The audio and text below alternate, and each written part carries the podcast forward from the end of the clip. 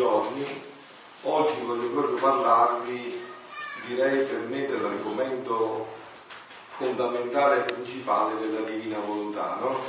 Io vi ho detto, la Divina Volontà, grazie a Dio, ormai ci sono tanti scritti, è stata approfondita, verrà approfondita sempre di più in futuro, ma questo momento storico però è un momento in cui c'è bisogno, va bene approfondire, studiare. Noi abbiamo fatto un seminario proprio pochi giorni fa, un mese fa, qua, proprio in questo luogo, no? Per approfondire. Però adesso io direi che la Divina Volontà vuole un'accezione particolare, la preghiera.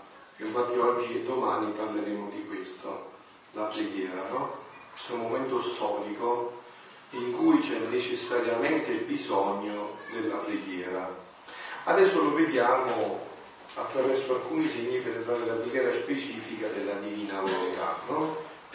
Allora, se voi andate a vedere per esempio nel Vangelo di Marco, di San Marco, come era costituita la giornata di Gesù, voi noterete che la giornata di Gesù era questa. Dice l'Evangelista Marco che Gesù si alzava al mattino presto, prima del giorno, se non trascorreva la notte intera, per pregare. Quindi così iniziava la giornata Gesù. Iniziava la giornata dando un lungo tempo alla preghiera. Poi si tuffava nella vita, andava ad accarezzare gli ammalati, a guarirli, se era volontà di Dio, a cacciare i demoni, a fare il bene, insomma, no? Questo era l'altro passaggio della giornata. E la sera si richiudeva di nuovo in una lunga preghiera. Infatti, quando chiama gli apostoli, come dice, li chiamò perché stessero con sé, con lui, e poi andassero. Quindi c'è sempre questo movimento, no? Un'intensa vita di preghiera per poi andare. Adesso non abbiamo tempo per fermarci sulle, andare a vedere i passi proprio, no? Ma andatevelo a rivedere oggi pomeriggio. Vorrei che oggi pomeriggio teneste tutto fermo su questo punto della preghiera.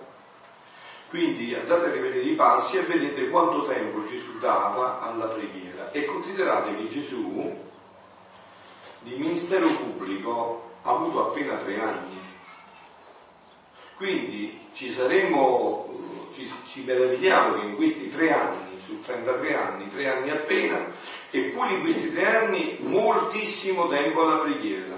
Gesù aveva dato trenta anni di vita nel nascondimento alla preghiera, ma in questi tre anni pubblico, pubblico di vita pubblica non si lancia nell'attività. Anche in questi tre anni dà molto tempo alla preghiera. Quindi la preghiera è eh, il fondamento dell'apostolato di Gesù. Oggi fareste bene ad andare a vedere un po' nei Vangeli, ad approfondirlo un po' nei passi, tutto questo, no?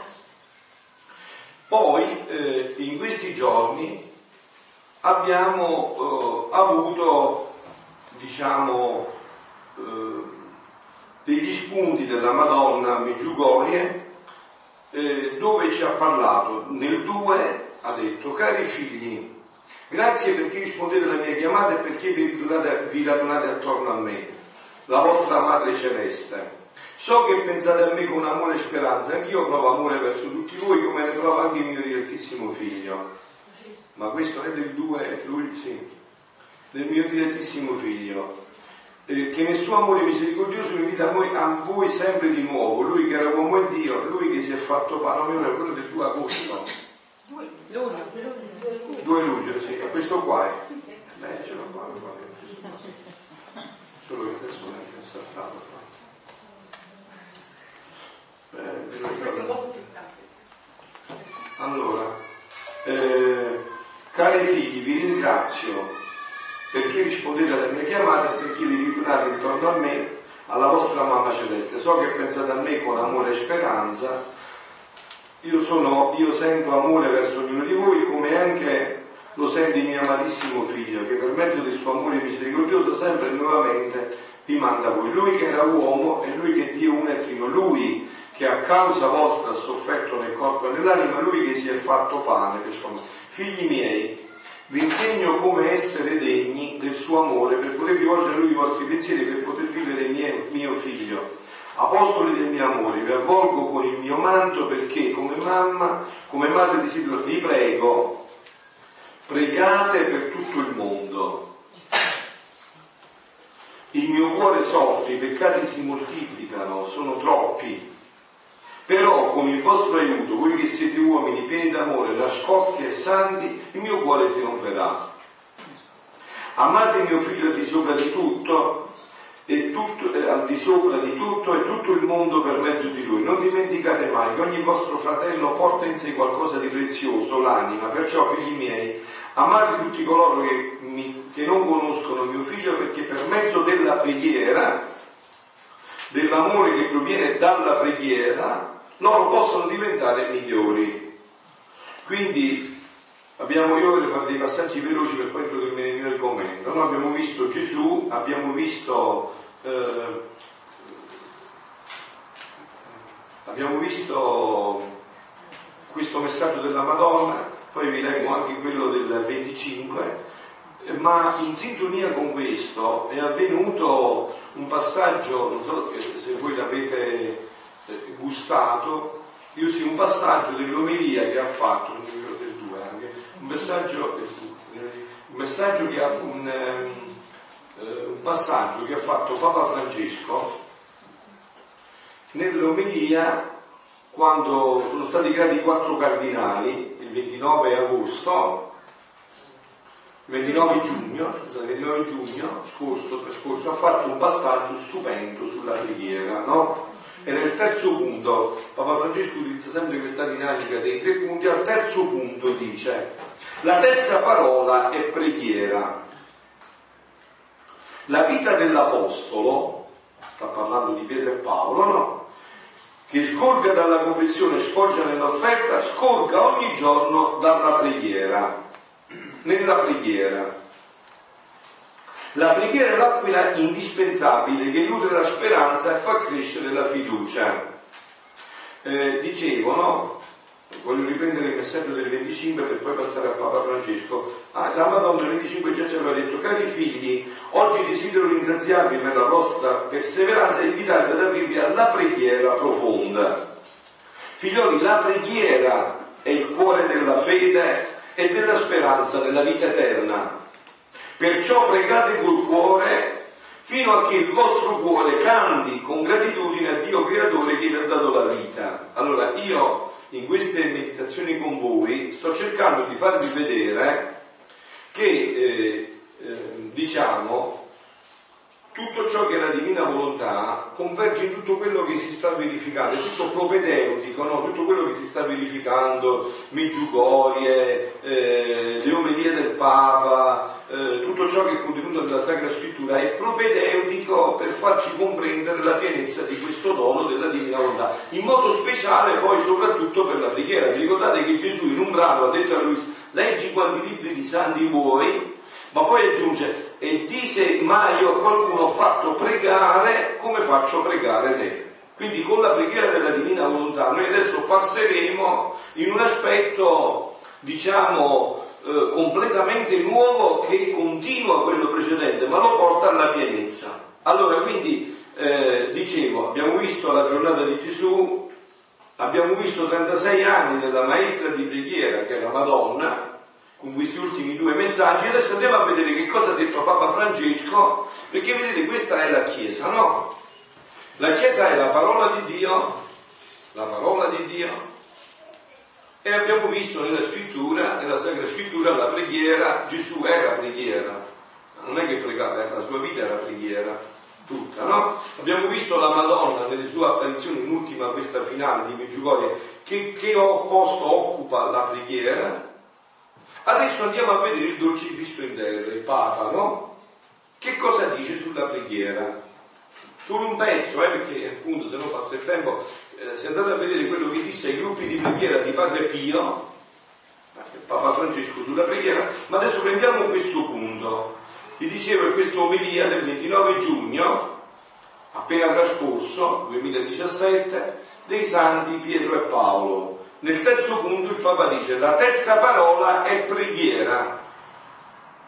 La vita dell'Apostolo, che ricorga dalla confessione e sfocia nell'offerta, scorre ogni giorno nella preghiera. La preghiera è l'acqua indispensabile che nutre la speranza e fa crescere la fiducia. La preghiera ci fa sentire amati e ci permette di amare. Ci fa andare avanti nei momenti bui perché accende la luce di Dio. Nella Chiesa è la preghiera che ci sostiene tutti e ci fa superare le prove. Lo vediamo ancora nella prima lettura, sta parlando sempre della lettura degli Atti. Mentre Pietro era tenuto in carcere, dalla Chiesa saliva incessantemente a dire una preghiera per lui. E sapete come finì, no? Che si aprirono le porte del carcere. Una Chiesa che prega è custodita dal Signore e cammina accompagnata da Lui. Guardate, questo vale all'ennesima potenza per i figli della Divina Volontà. Oggi ci dobbiamo fare un bel esame di coscienza di tanti anni, che quanto tempo diamo alla preghiera, ma non solo il tempo tematico, ma poi durante la giornata, perché voi sapete, è vero, che tutto dipende dagli atti e dei giri dei figli della Divina Volontà, che non sono di loro ma sono di Gesù. Quindi è tutto facile, noi non sentiamo niente, noi dobbiamo solo fare per permettere a Gesù di fare. Quindi dice Papa Francesco, una Chiesa che prega è custodita dal Signore e accompagnata, non una Chiesa che fa polemiche, che fa chiacchiere, che sa vedere i peccati degli altri, che si mette a fare solo polemiche, no, no, una Chiesa che prega. Anche i figli della Divina Volontà, con questi mezzi stupendi, eh, Facebook, WhatsApp, tutto quello che avete, devono servire per questo, no? Per fare polemiche, o magari Dio non voglia, per mettersi al posto del Papa, per dire al Papa come deve fare il Papa. Il Papa sa bene come deve fare il Papa, non c'è bisogno di, di nessuno che lo dica. Noi facciamo quello che dobbiamo fare, invece facciamo la nostra parte, che è questa, no? Una Chiesa che prega è custodita dal Signore e cammina accompagnata da Lui. Pregare è affidargli il cammino perché se ne prende cura. La preghiera è la forza che ci unisce e sorregge. Il rimedio contro l'isolamento e l'autosufficienza che conducono alla morte spirituale. Perché lo spirito di vita non soffia se non si prega. Sentito? E senza preghiera non si aprono le carceri interiori che ci tengono prigionieri. Sentite come conclude. Quanto è urgente nella Chiesa avere maestri di preghiera, ma prima di tutto essere uomini e donne di preghiera che vivono la preghiera. È urgentissimo. Allora vedete, io vi ho fatto un excursus veloce, a volo, insomma, rapidissimo, no? Allora abbiamo visto come Gesù ha impostato tutta la sua vita. Se non trascorreva le notti intere, quando aveva un po' più di bisogno, si svegliava al mattino prima che facesse giorno, quindi vuol dire verso quattro la mattina. E Gioacchino, dico sempre, almeno così è sempre stato, lo so, ma è stato sempre così, la mamma si alza prima del figlio, la Madonna, che è maestra di preghiera, sicuramente si alzava prima del figlio per pregare, perché poi doveva preparare la colazione, quindi sicuramente si alzava prima del figlio. Quindi abbiamo visto questo primo quadro, abbiamo visto che le apparizioni mariane, quest'ultima in modo speciale, non fa altro che richiamare la preghiera. È diventato famoso per pregate, pregate, pregate, no? Però abbiamo visto che in tutto questo c'è una sintonia perfetta con quello che dice il nostro dolce Cristo in terra, come amava chiamarlo Santa Caterina da Siena, il Papa. Quanto è urgente nella Chiesa avere maestri di preghiera, ma prima di tutto essere uomini e donne di preghiera. Se questo vale sempre per tutti, figuratevi un po' voi per i figli della Divina Volontà che hanno conosciuto questo modo nuovo, parole di Gesù, che Gesù insegna a Luisa di pregare. Come questa dovrebbe essere l'attività principale della nostra vita e come dovremmo trasformare ogni nostro atto in questa preghiera. Questo è il più grande aiuto che possiamo dare al Papa, questo è il più grande aiuto che possiamo dare al mondo, questo è il più grande aiuto che possiamo dare alla Chiesa, questo è il più grande aiuto. Le altre cose non c'è bisogno, non, eh, non, le critiche, le chiacchiere, tutte cose che passano e che non servono. Invece quello che serve è questo. E adesso però vogliamo andare a vedere un po' più specificatamente la preghiera di un figlio della Divina Volontà attraverso qualche passo degli scritti di Luisa. Proprio più specificatamente entriamo in questo mistero della preghiera. Prendo questo passo dal volume quattro, già dal volume quattro, eh, ventotto luglio millenovecentodue. Dice Gesù a Luisa: quello che ti raccomando è lo spirito di continua preghiera.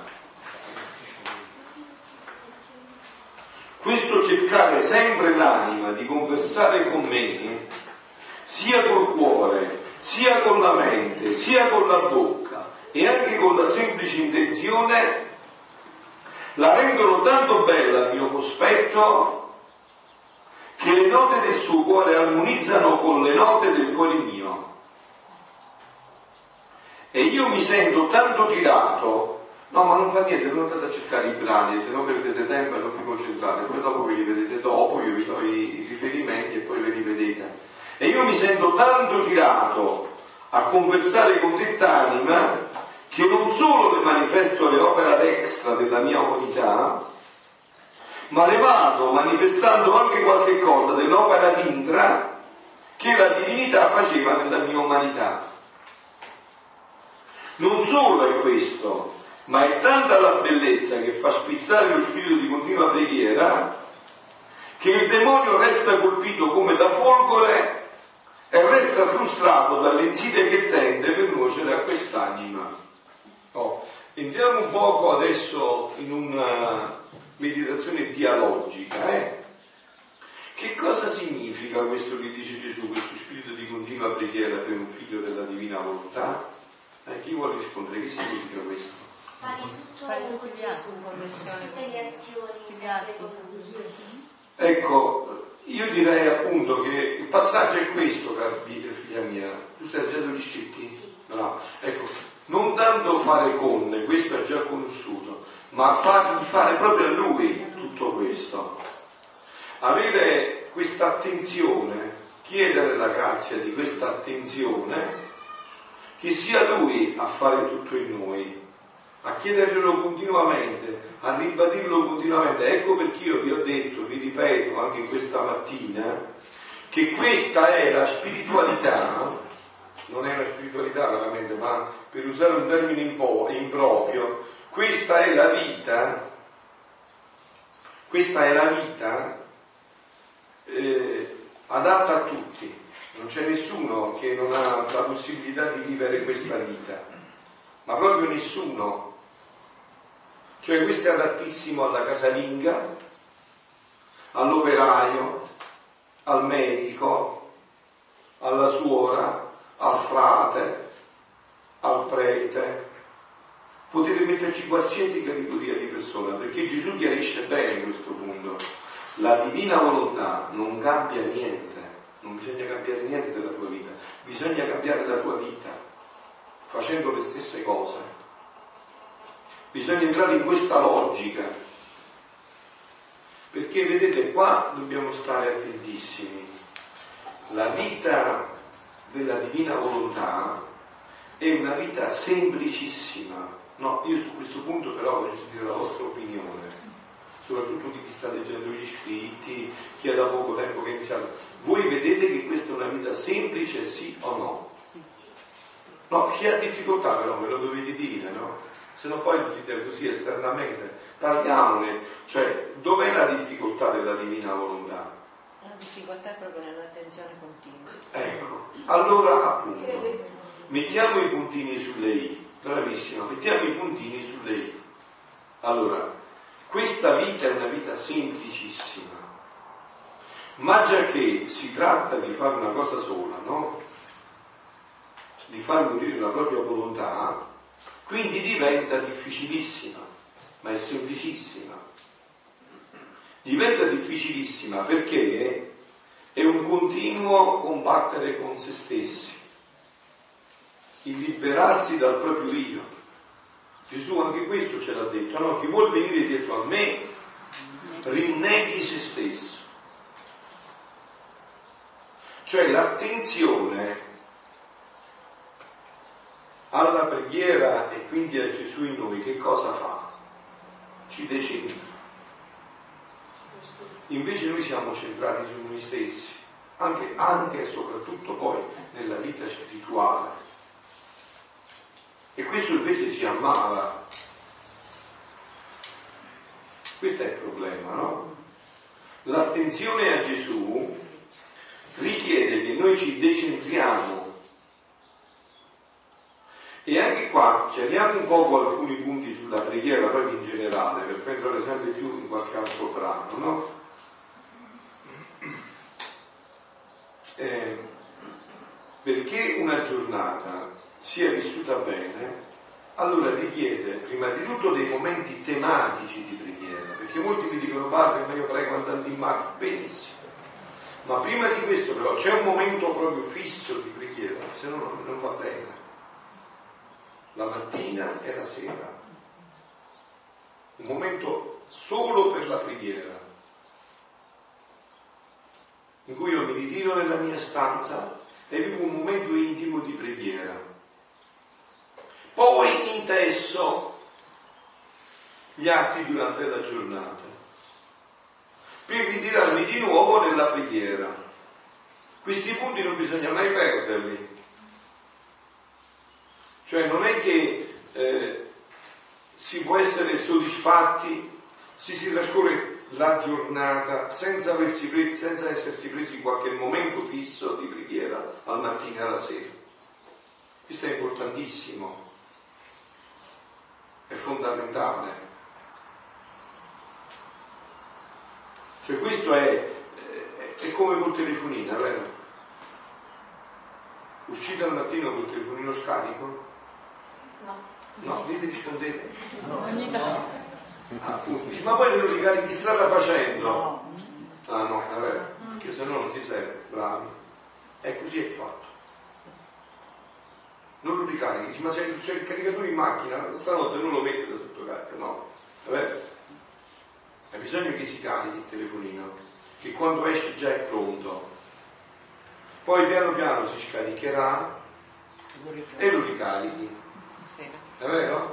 E allora è la stessa situazione che bisogna fare con una seria vita di preghiera. Poi ci sono i due aspetti della preghiera, fondamentali tutti e due. La preghiera personale e la preghiera comunitaria. Voi sapete quando una preghiera comunitaria diventa una potenza? Quando c'è un gruppo di persone che vivono una profonda preghiera personale. Guardate, voi avete mai pensato perché a San Giovanni Rotondo la messa di San Pio era quel portento per tutta l'umanità? Era solo per la santità di San Pio? No, non era solo per la santità di San Pio. Era perché a fianco alla sua santità, insieme alla sua santità, c'era la santità di tante anime che andavano cariche della preghiera personale. E così in ogni santa messa eh, un sacerdote subito si accorge se questo c'è, che quando entri in una chiesa e si è venuto distratti, allora è un macello, una rovina per chi sta sull'altare. Si tratta di sudare sette camicie, ti fanno proprio i bottoni nello stomaco e lo vedi, lo noti. Invece quando entri in un'assemblea dove c'è la preghiera personale, dove sono venuti per pregare, anche la parola del sacerdote diventa più fluida, sapete? Oh sì sì. Guardate che qua c'è un problema che poi vedremo noi, no? Eh, il sacerdote è anche caricato dalle fedeli, capito? È uno scambio di energie, state attenti. Io questa esperienza l'ho fatta tante volte, no? Perché sono stato fino a poco tempo fa parroco di diverse parrocchie, quindi conosco, so queste dinamiche, no? Quando tu entri in un ambiente dove si è venuto tanto per andare a messa, eh, c'è da morire. Meno male, Signore, ma tolto se non morivo, grazie a Dio. C'è da morire veramente.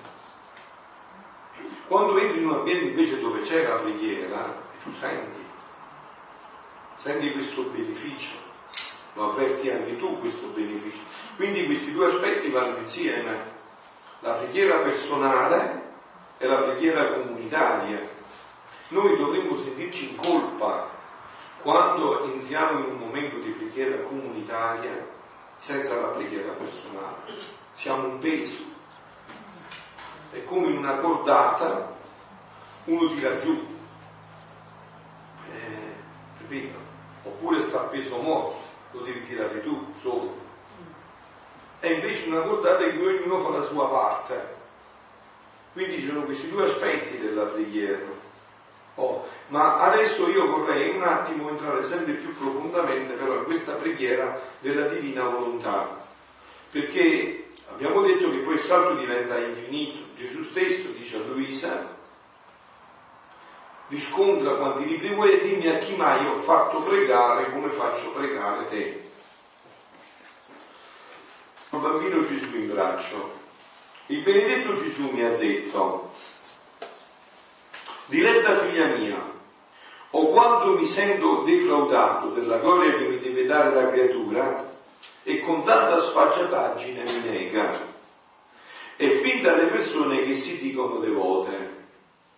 Io nel sentire ciò ho detto: carino del mio cuore, recitiamo tre gloria patri, mettendo l'intenzione di dare tutta quella gloria che deve dare la creatura alla vostra divinità, così riceverete almeno una riparazione. E lui: sì sì, recitiamoli. E li abbiamo recitati insieme. Poi abbiamo recitato un'Ave Maria, mettendo pure l'intenzione di dare alla Regina Madre tutta quella gloria che le devono le creature. Oh, com'era bello pregare con Gesù! Mi trovavo così bene che ho soggiunto: diletto mio, quando vorrei fare la professione di fede, credo, no? Professione di fede nelle vostre mani, con recitare insieme a voi il credo. Ed egli: il credo lo reciterai da sola, perché a te spetta, non a me. E lo dirai a nome di tutte le creature per darmi più gloria ed onore. E qua inizia questo passaggio che poi approfondiremo adesso. Qua Gesù sta facendo fare il passaggio, pregare con Gesù, a pregare uniformandosi con Gesù, o a pregare permettendo a Gesù di pregare in noi. Quindi qua Gesù gli fa fare una, un primo salto a Luisa, inizia a dirgli: dirai il credo a nome di tutte le creature. Ecco che cosa deve iniziare a diventare la nostra preghiera, la preghiera per tutti, la preghiera di amore, di lode, di benedizione, di ringraziamento, di riparazione per tutti. Onde io, avendo messo le mie mani nelle sue, ho recitato il credo. Facciamo, noi crediamo che avvenga tutto questo, non c'è dubbio che avviene tutto questo. Figlia mia, questa mattina, ecco un altro passo, voglio uniformarmi tutta a te, voglio che pensi con la mia stessa mente, che guardi con i miei stessi occhi, che ascolti con le mie stesse orecchie, che parli con la mia stessa lingua, che operi con le mie stesse mani, che cammini con i miei stessi piedi e che mi ami col mio stesso cuore. E qua, figliolo, qua abbiamo il salto infinito, eh? Qua Gesù inizia a far continuare questo cammino meraviglioso che noi dobbiamo riprenderci ogni giorno. Dopo ciò Gesù univa i suoi sensi, nominati sopra, ai miei, e vedevo che mi dava la sua stessa forma, non solo, ma mi dava la grazia di farne quell'uso che fece egli stesso. Qua siamo ancora al volume due, eh, carissimi. Cioè bisogna andare a rivedere tutta la preghiera del dodici agosto del milleottocentonovantanove. Adesso vediamo un poco questo che ha detto Gesù. A che serve pregare immedesimandosi con Gesù, fondendosi con Gesù, divenendo una cosa sola con Lui? Mentre pregavo, stavo unendo la mia mente a quella di Gesù, gli occhi miei a quelli di Gesù, e così tutto il resto, intendendo fare ciò che faceva Gesù con la sua mente, coi suoi occhi, con la sua bocca, col suo cuore, e così di tutto. Immaginatevi oggi voi, figlioli, come urgente questa preghiera in questi tempi. Per esempio, perché non iniziate anche a gruppi, anche nelle vostre case, nei vostri quartieri, a fare questi gruppi di preghiera della Divina Volontà, eh? della Divina Volontà, non con altri. Perché vi ho detto anche qua, figlioli, vi permetto di alzare la mano. Chi di voi è andato a Međugorje prima di me? Io sono andato in novantaquattro. Chi di voi è andato prima di me? Una sola persona. Quindi, insomma, ho un titolo di credito per parlarvi di Međugorje, sì. Ecco. E però voi siete andati solo una volta, come siete andati di più. Io sono andato nel novantaquattro continuatamente a Međugorje, no? Sono andato a scuola, no? Allora, io vi dico il frutto di Međugorje, quindi credete a me. Il frutto di Međugorje è la Divina Volontà. Chi non ha capito questo ancora non si è portato all'esperienza di Međugorje. È ancora agli inizi. E ancora quei dentini di latte. Nell'ultimo messaggio del due ho notato che la Madonna ha detto: vivete mio figlio Gesù. Eh, si sente, se più ha detto nell'ultimo messaggio: vivete mio figlio Gesù. E quindi questo è il punto. Cioè, ma sì, ma al di là di quello che ha detto, insomma, di quello che dirà o di quello che sarà, non c'è dubbio. Međugorje è propedeutica alla Divina Volontà, o non serve.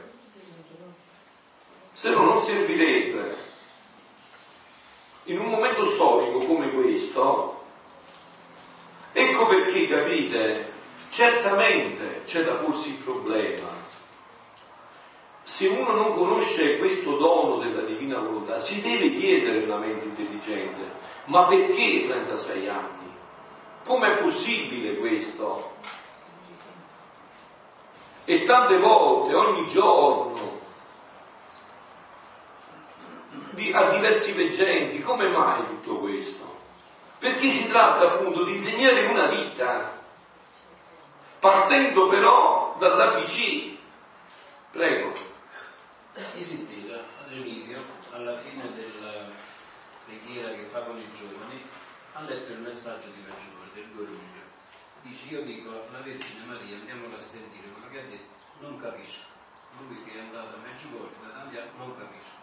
Perché non conosce il dono. Appunto, basta, sì, sì, certamente questo è il motivo. Il motivo è che se non si capisce perché, sì, tutti cercano di arrampicarsi, anche il Padre Pio, certo, ma se non si arriva a capire che il punto è questo, cioè che la vita della Madonna era solo questa e che lei vuole insegnare questa ai figli suoi, non si capisce perché tanto tempo, e chissà quanto tempo ancora potrà durare.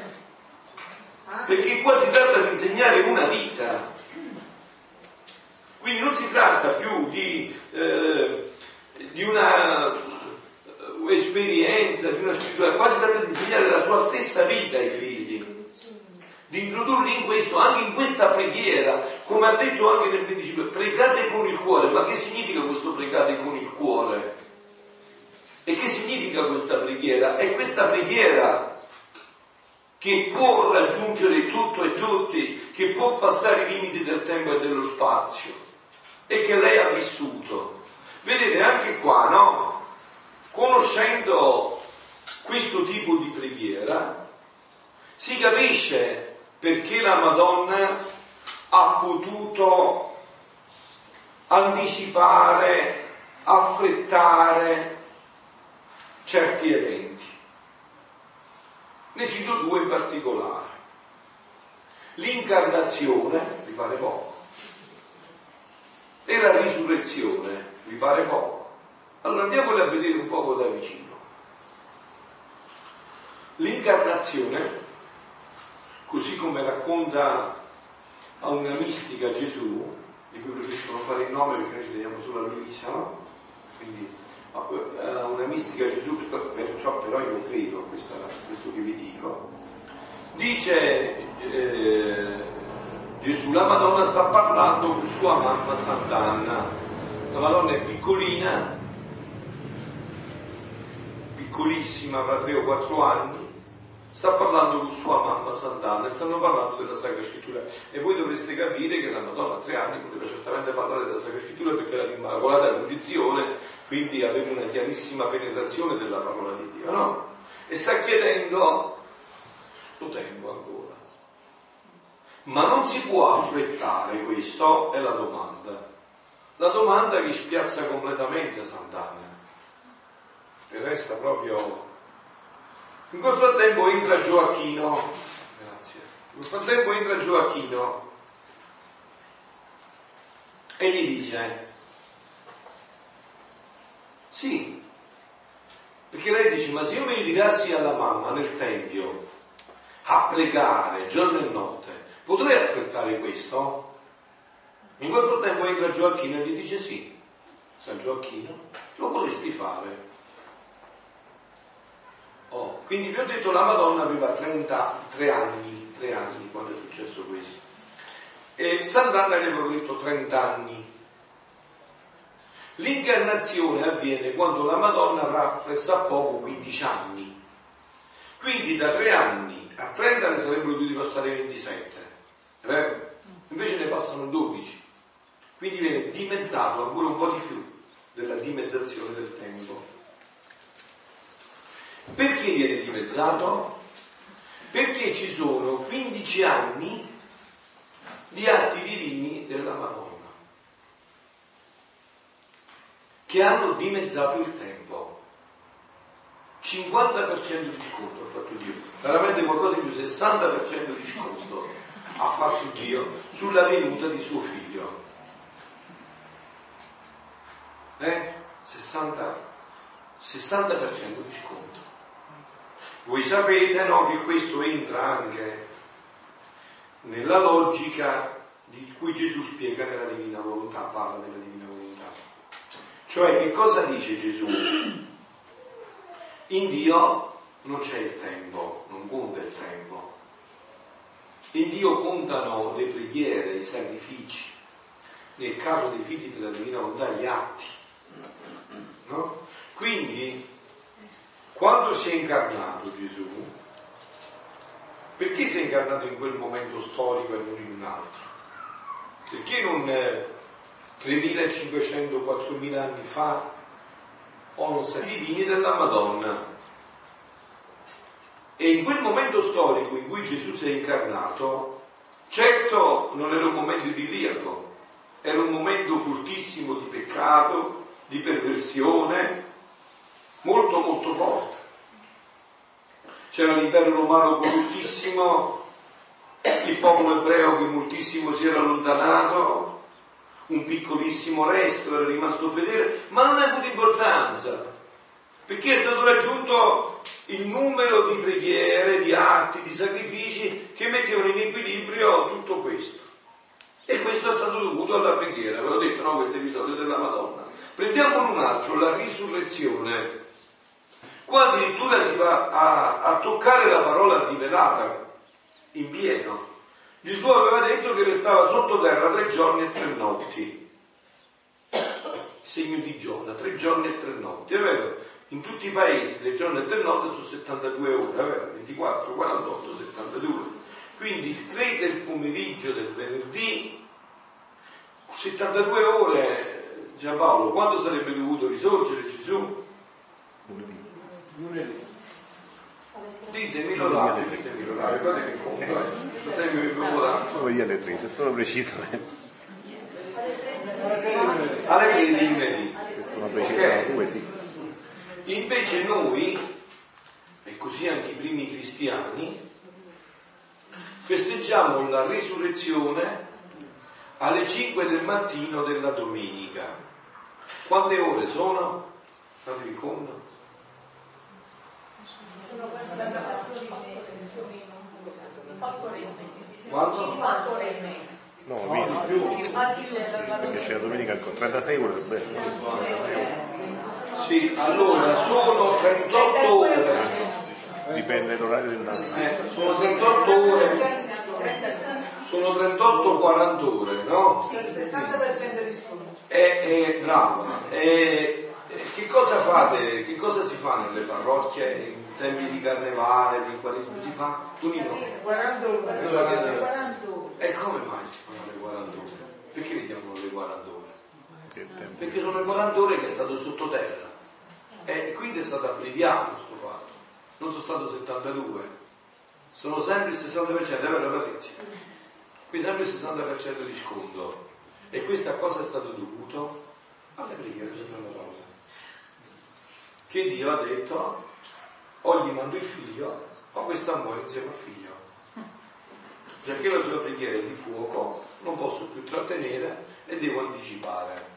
Grazie Padre, perché c'è stato qualcuno che mi chiedeva, ma come mai Gesù, che eh, insomma, non si trovava con i tempi, no? Io non ho saputo rispondere. Oggi ho avuto una chiarezza proprio, posso rispondere adesso.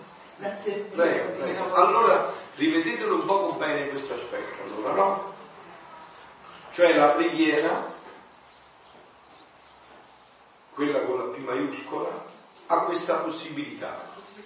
Adesso molte volte, riprendendo il discorso di Međugorje che serve per la Divina Volontà, la Madonna ha detto tante volte: figli miei, apostoli miei, io ho bisogno di voi. Ho bisogno di voi, no?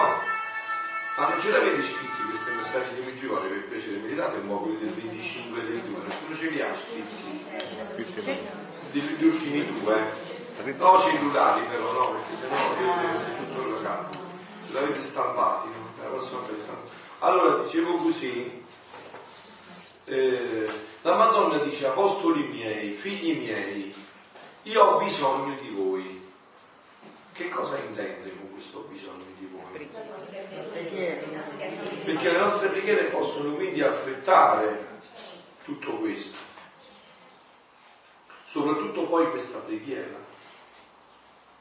Oh, allora adesso io direi, dopo questi due giorni che faremo insieme, sarebbe importante che ognuno di voi iniziasse a fare anche, non vi preoccupate, non è che dovete eh, parlarne col sacerdote, è una canzone informale, voi a casa e poi ci riuniamo da te, se non è a casa ci riuniamo e facciamo un momento di preghiera. E questo Papa Francesco ci sta invitando tanto a dire questo, che noi non dobbiamo chiedere, siamo battezzati, cioè come battezzati pregare fa sempre bene, no? Ecco, iniziare a fare un poco più profondamente questi momenti di preghiera, a crederci veramente più profondamente, che noi possiamo eh,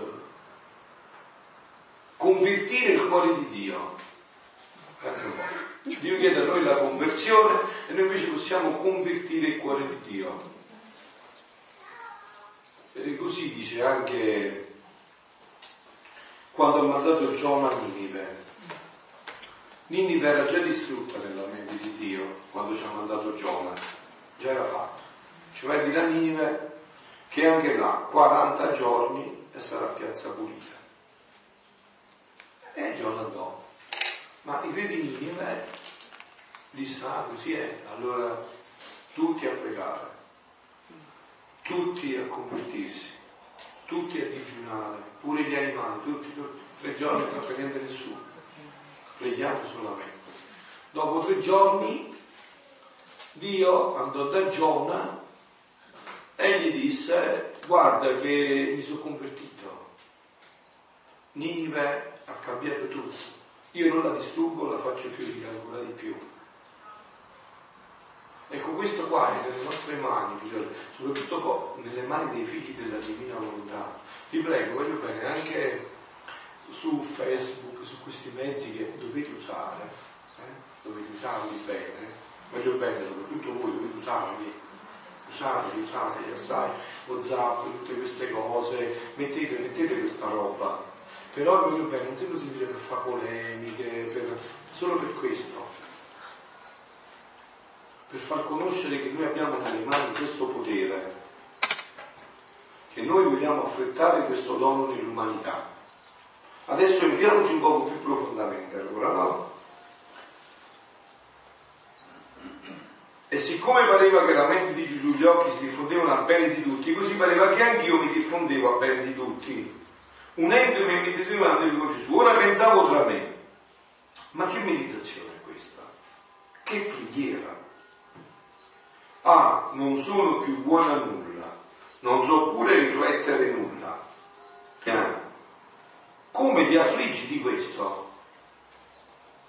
Invece di affliggerti dovresti rallegrarti.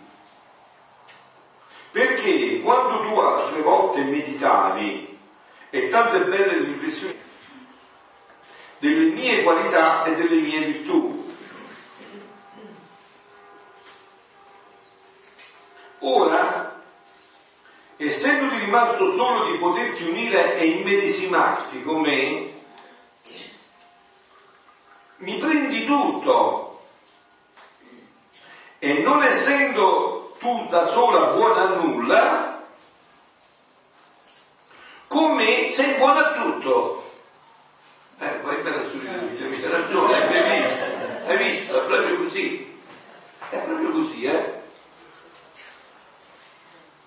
Vedete che chi fa questa esperienza ha risolto tutto nella vita, eh? Anche nelle sue incapacità. Eh sì. Certo, però deve essere un'esperienza vera, perché noi molte volte diciamo ma non valgo niente, poi qua ce lo diciamo. Invece questa esperienza davvero risolve tutto. E Gesù ci vuole portare a questo, e questo ha portato a Luisa. Qua siamo ancora al volume undici, il dodici giugno del millenovecentotredici, questo brano di cui vi sto leggendo. Mi prendi tutto, e non essendo tu buona a nulla, con me sei buona a tutto, perché il desiderare, il volere il bene, produce nell'anima una fortezza che la fa crescere e la stabilisce nella vita divina. Avete sentito?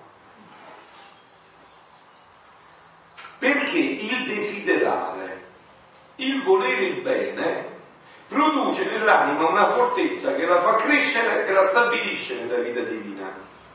Poi, con l'unirsi con me e medesimandomi con me, si unisce con la mia mente, e così tante vite di pensieri santi produce nelle menti delle creature.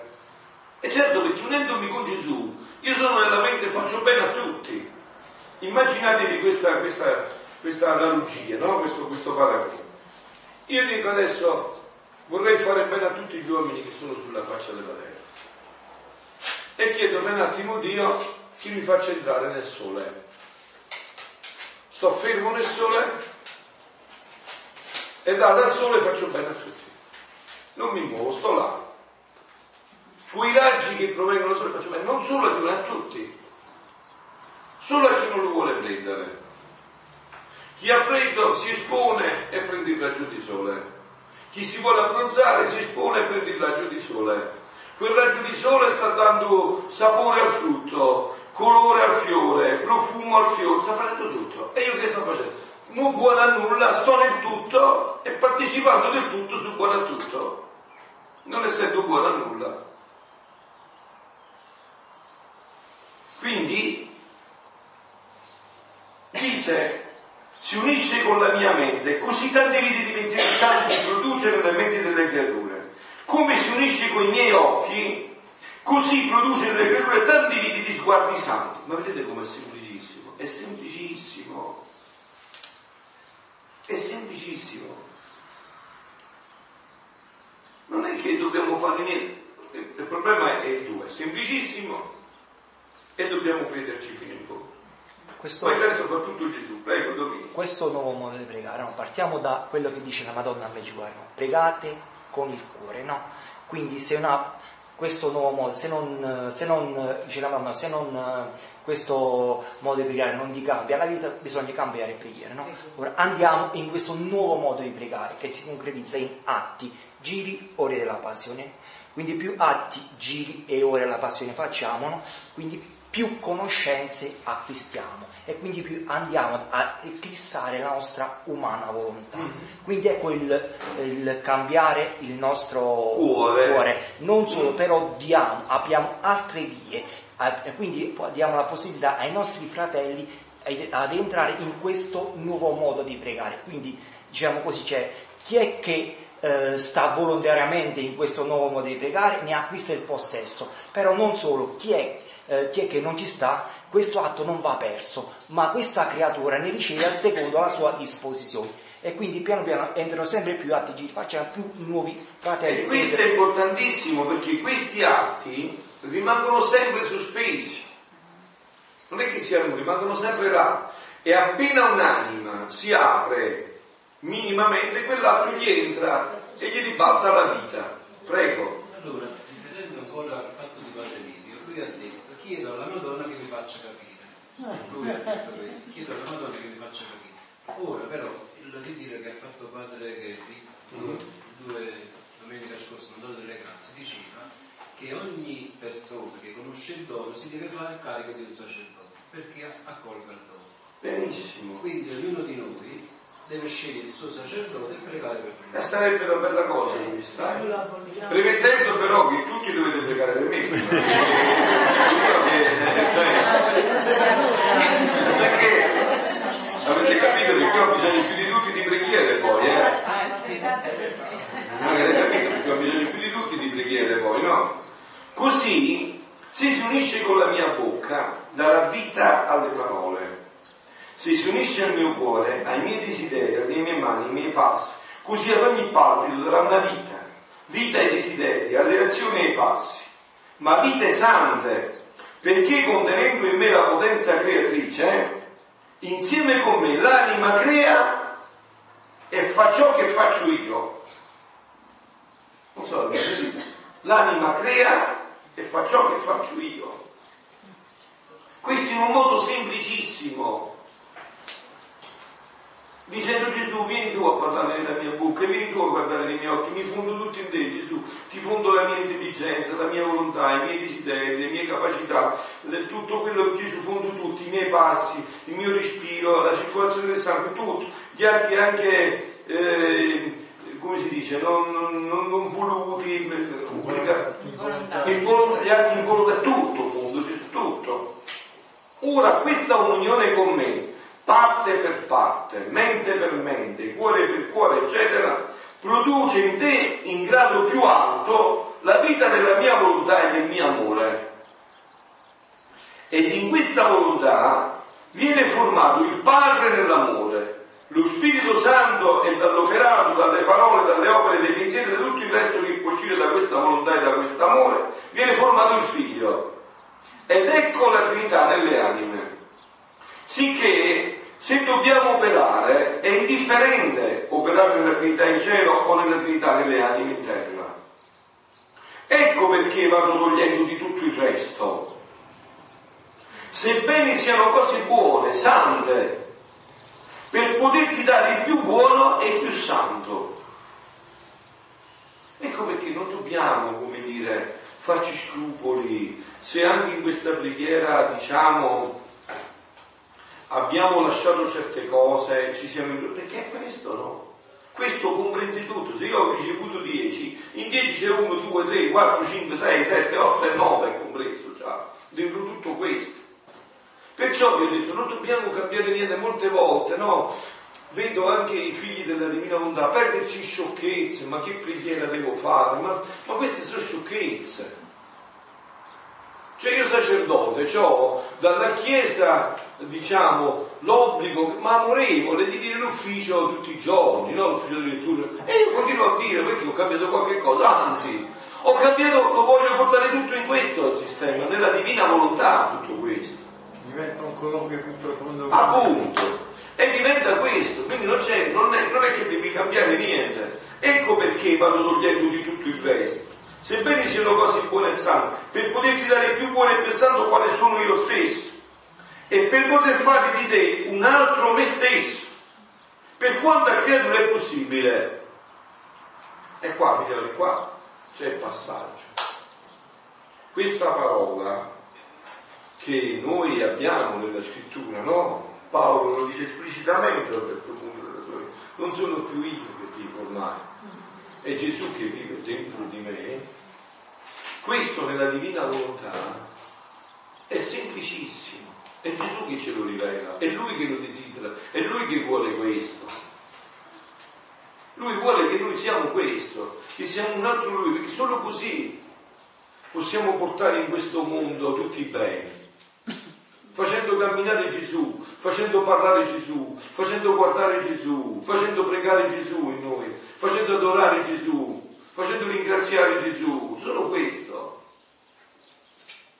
E questo dovrebbe essere il nostro unico desiderio. Gesù, non voglio, voglio te in me, ho visto che senza di te faccio solo disastri, anche nelle cose buone faccio solo disastri.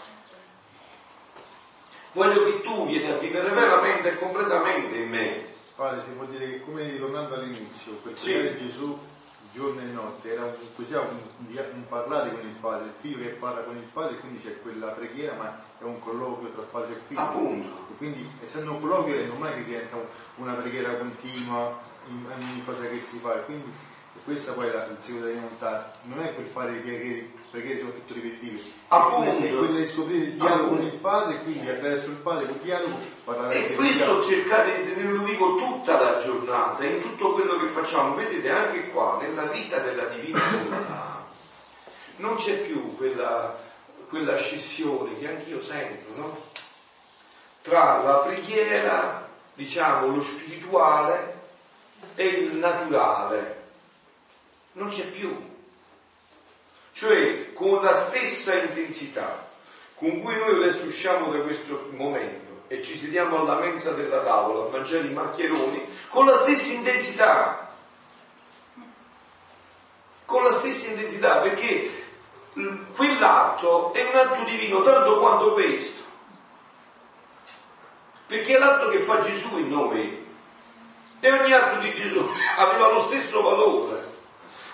L'inchiodare il chiodo di Gesù valeva tanto quanto dire il Padre nostro. Quindi diventa una vita che si inserisce in tutto, e con questa semplicità, e che non va a toccare niente della tua giornata.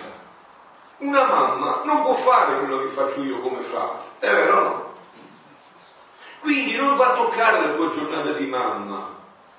Non tocca che tu stai mettendo il pannolino al bambino, che stai scopando il pavimento, che stai lavando i vetri, non tocca niente di questo. Non fa toccare niente di questi aspetti. Li va soltanto a renderli eterni, infiniti, immensi. Perché li condivide, li condivide non sono più atti umani, ma li condivide con il Padre. E più che condividerli, li fonde proprio, cioè li rende uno con i suoi. Quindi in quell'atto è Dio che si prende l'atto, tanto è vero, no? Vi ricordate voi, quando Adamo è uscito dalla vita della Divina Volontà, gli atti sono rimasti, perché gli atti non sono i nostri. Una volta che io li ho ceduti a Gesù, sono i suoi. E quindi diventano atti divini, con tutto ciò che comporta questo atto divino. Eterno, immenso, infinito. Cioè un atto che raggiunge tutto e tutti. E non solo, appunto, come diceva Domenico, fa crescere noi, ma è pronto a fare bene a tutti, come il sole, no? Il sole stamattina è uscito per fare bene a tutti, a chi non ha fatto bene, a chi non si è voluto approfittare di questo momento, a chi si è chiuso nello scantinato e se anche infiltrava una luce di una piccola eh, raggio di sole, lui eh, abbassava ancora di più le tapparelle per non farlo filtrare, solo a chi si è chiuso tutto questo. Ma se noi sole stamattina è uscito per dare luce a tutti, buoni, cattivi, a tutti, a ognuno è andato per fare il bene. Quindi questo è un atto della Divina Volontà. Stavo pensando alle ore della passione scritta. Beh, è finito allora. Va bene, lo riprendiamo allora dopo. Adesso quindi ci fermiamo per qualche domanda e per qualche integrazione. Tutto questo, dici già Paolo.